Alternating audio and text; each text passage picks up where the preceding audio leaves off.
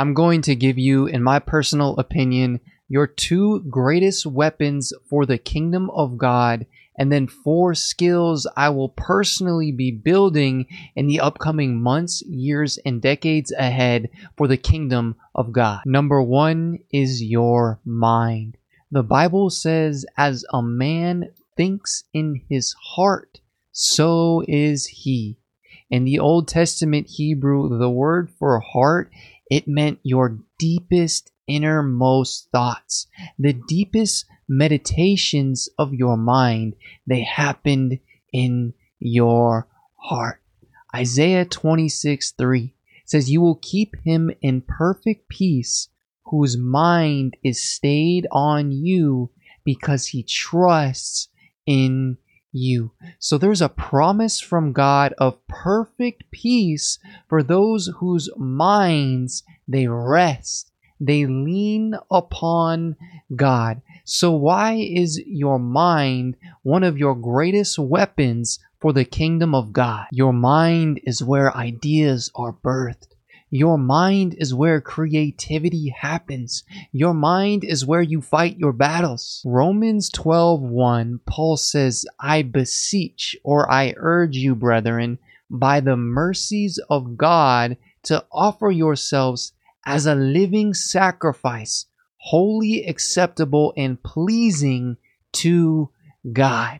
When you offer your mind as a sacrifice to God, you say, "God, I'm going to consecrate my mind from the things of this world. I'm going to separate my thoughts from all of the evil media, T V shows, music. I'm going to consecrate my mind for you, God, so that way you can fill it with things that are holy for my business, for my work, for my family.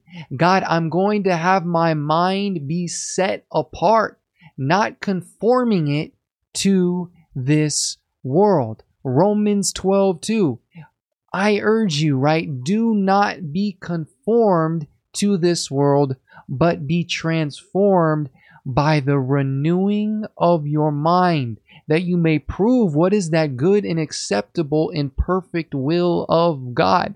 So it's when you renew the mind that you know the will of God. The transformation of the individual happens in the mind. So when you, as a living vessel for the kingdom of God, you're a servant for the king, right? So when you give your mind over to God and say, "God, I surrender my mind to you. God, I want you to fill my mind with things that please you, that honor you." That's when God can pour his spirit into your mind. When you can humble yourself and commit yourself to doing the will of the Lord, God will start to pour into your mind. The Holy Spirit will whisper ideas into your mind on how you can build the kingdom of God. But the mind is only one part of the equation. When the mind works in unison with your words, these two weapons, when they are combined together, they become a powerful force for the kingdom of God. If you didn't know it, you are an influencer.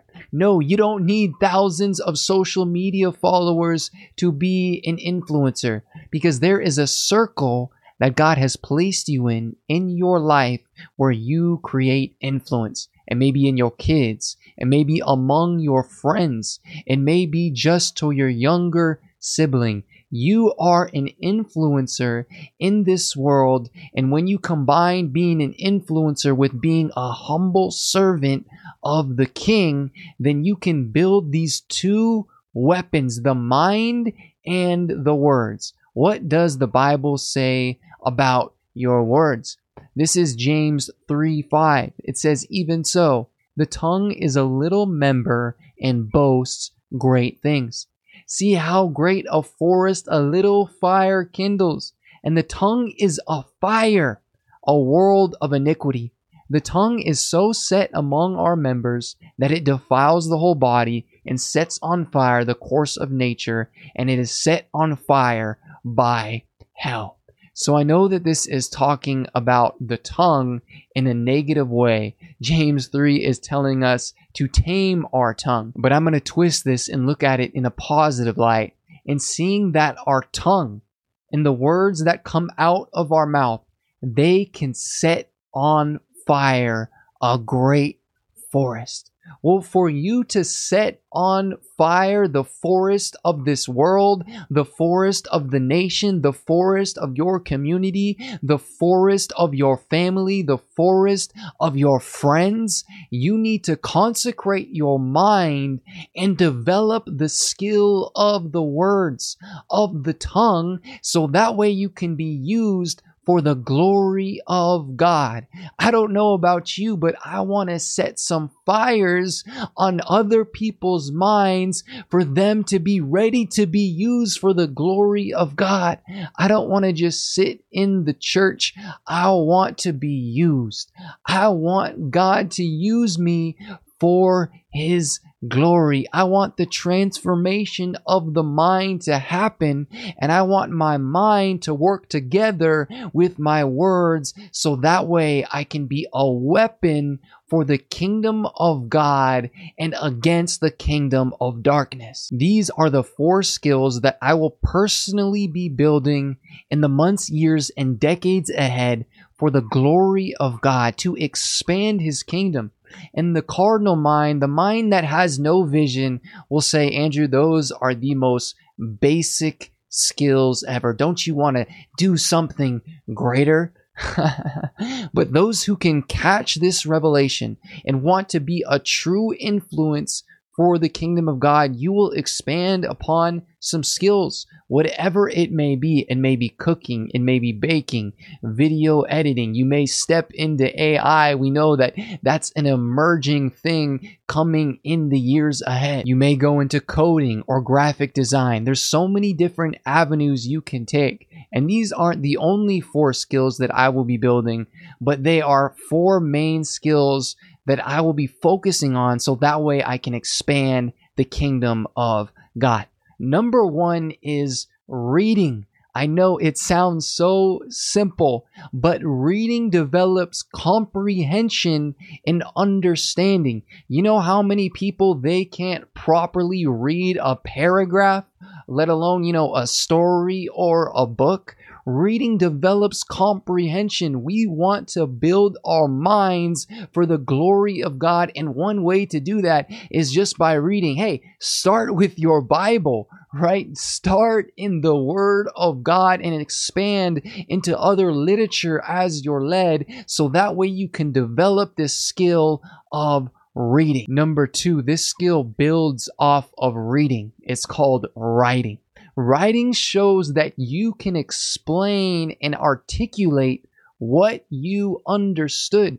Writing is such a powerful skill in marketing and influence, to be able to explain something as clearly as possible in as few words as possible. This is a skill that we as children of God should be building. Number three, this is an outflow of reading and writing. It's called communication. Communication. Develop the skill of verbally explaining, persuading, and getting your message across. The most powerful and influential people in this world are the best communicators. They know how to communicate. They know how to put their message out. Guess who was a great communicator? Jesus Christ. Jesus knew how to communicate. He knew how to speak words with clarity, precise. Look and study the words of Jesus, the way that He communicated in these healings, the way that He communicated to the Pharisees. He, as the Son of God, as God Almighty Himself, He had a very powerful and influential way to communicate. And number four is storytelling. This is the most powerful and influential way to actually get your message across in a way that sticks in other people's minds. Again, we're followers of Jesus here. Look at Jesus. Jesus spoke in parables. The way that Jesus explained the kingdom of God, so that way we as humans could understand it, was in parables or in stories. Jesus wanted his people and the people he spoke to to remember the things that he spoke, which is why he spoke in parables. So my friend, a quick summary. Your two greatest weapons for the kingdom of God, in my personal opinion, are your mind and your words. And when these two can work in unison as one, they become a powerful force for the kingdom of God. I shared with you four skills that I will be building in twenty twenty-three and the decades ahead. So what skills and things are you going to be building upon as a disciple of Jesus, as a witness of Jesus who has seen the glory of God? Now, how do you want to give back to God? God bless you, my friend. Thanks for listening, and I'll see you on the next episode.